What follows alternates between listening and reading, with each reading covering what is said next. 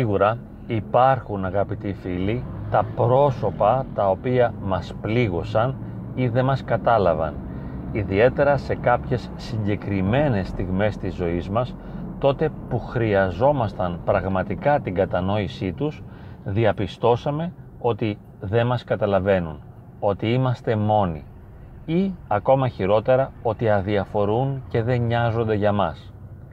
Όμως το πιθανότερο είναι ότι όλα αυτά είναι προσωπικές υποκειμενικές ερμηνείες. Έτσι το ερμηνεύσαμε δηλαδή, έτσι το βιώσαμε. Όμως δεν είναι πραγματικότητα. Δηλαδή, ο άλλος μας κατάλαβε με τον τρόπο που μπορούσε να μας καταλάβει. Είπε στο διάλογο που κάναμε μαζί του, αν επρόκειτο για διάλογο, αυτά που θεωρούσε ότι θα ήταν τα καταλληλότερα για μας ή είπε απλά αυτά που μπορούσε να πει στη συγκεκριμένη φάση της ζωής του και στη συγκεκριμένη επικοινωνιακή διαδικασία. Είπε αυτό που αντιλαμβανόταν ως σωστό. Είπε αυτό που πίστευε ή που ένιωθε ότι έπρεπε να πει και έτσι συμπεριφέρθηκε. Το γεγονός ότι εμείς τραυματιστήκαμε, πονέσαμε, πληγωθήκαμε είναι μια καθαρά υποκειμενική εμπειρία. Βέβαια, αυτό δεν θέλουμε να το αποδεχθούμε. Είναι δύσκολο για μας να αποδεχθούμε ότι σε εμάς υπό μία έννοια ανήκει η ευθύνη αυτής της παρερμηνίας ή της παρεξήγησης και της στεναχώριας.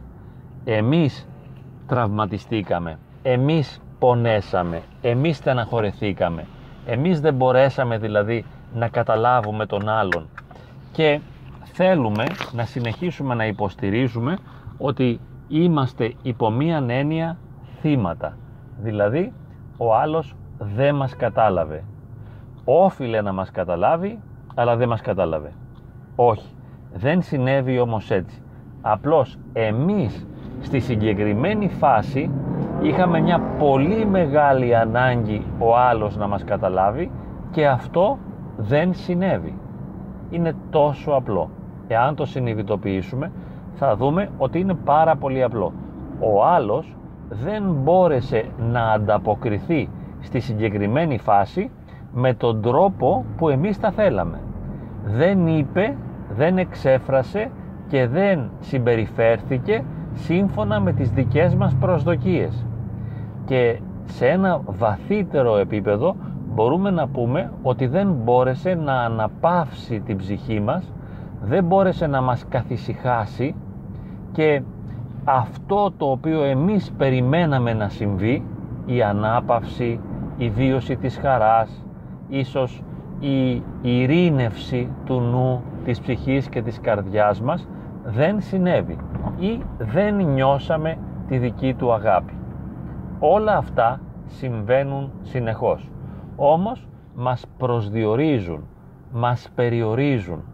Όλα αυτά είναι αρνητικά στοιχεία και χαρακτηριστικά τα οποία δεν μας βοηθούν.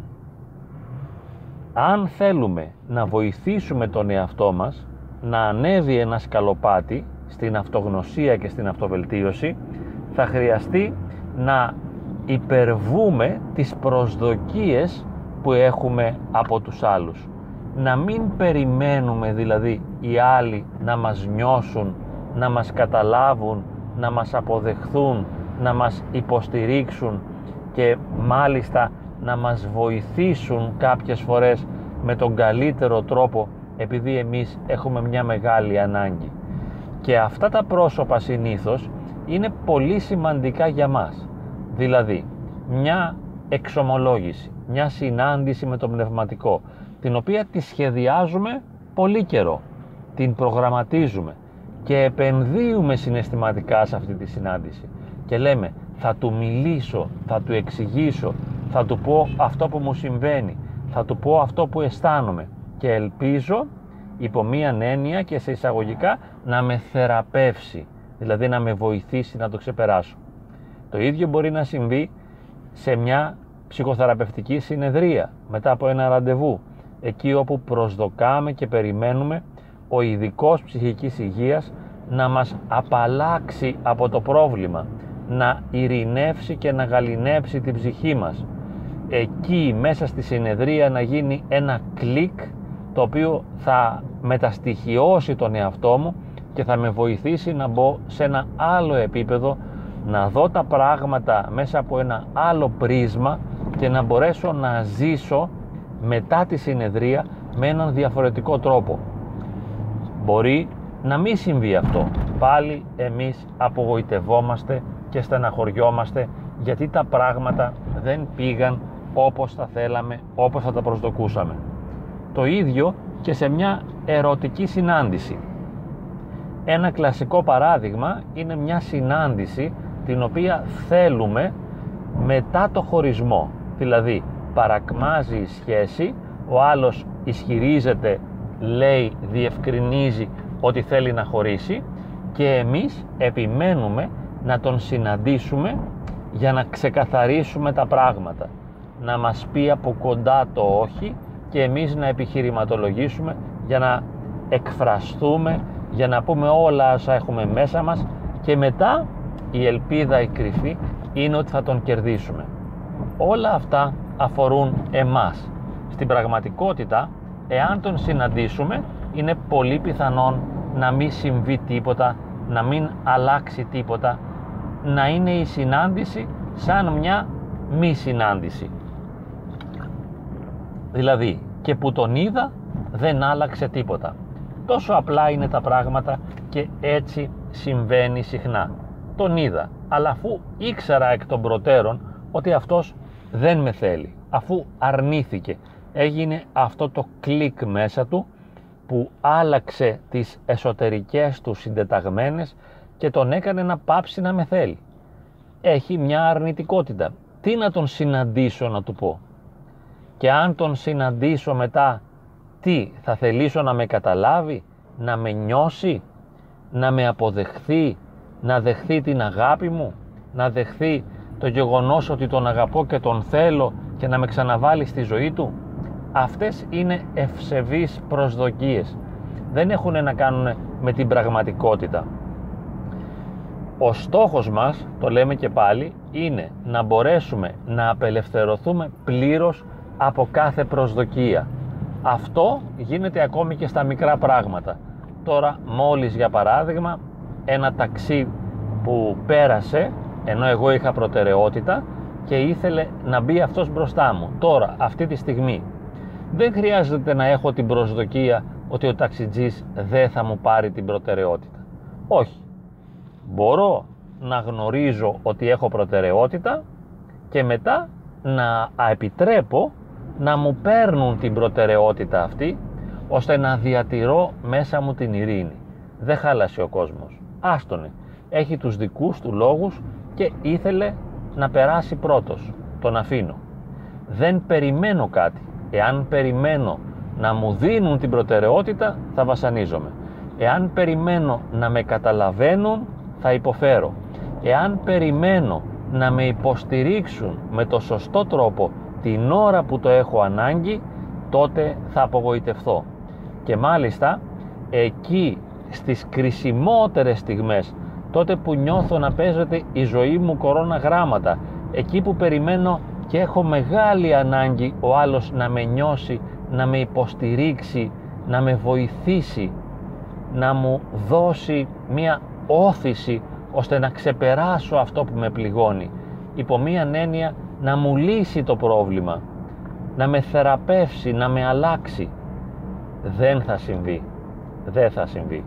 Βέβαια, Μπορεί και να συμβεί, αλλά αυτό θα είναι η εξαίρεση. Ο κανόνας είναι ότι όσο υψηλότερες είναι οι προσδοκίες, τόσο πιο αυξημένες είναι οι πιθανότητες της απογοήτευσης. Γι' αυτό το λόγο αναφερόμαστε σε αυτό το ζήτημα, ώστε να μην βασανιζόμαστε. Για να αποφύγουμε την οδύνη της απογοήτευσης, αφαιρούμε την ελπίδα της γοήτευσης, της λύσης των προβλημάτων, της πλήρους ανταπόκρισης του άλλου στην δική μου ανάγκη.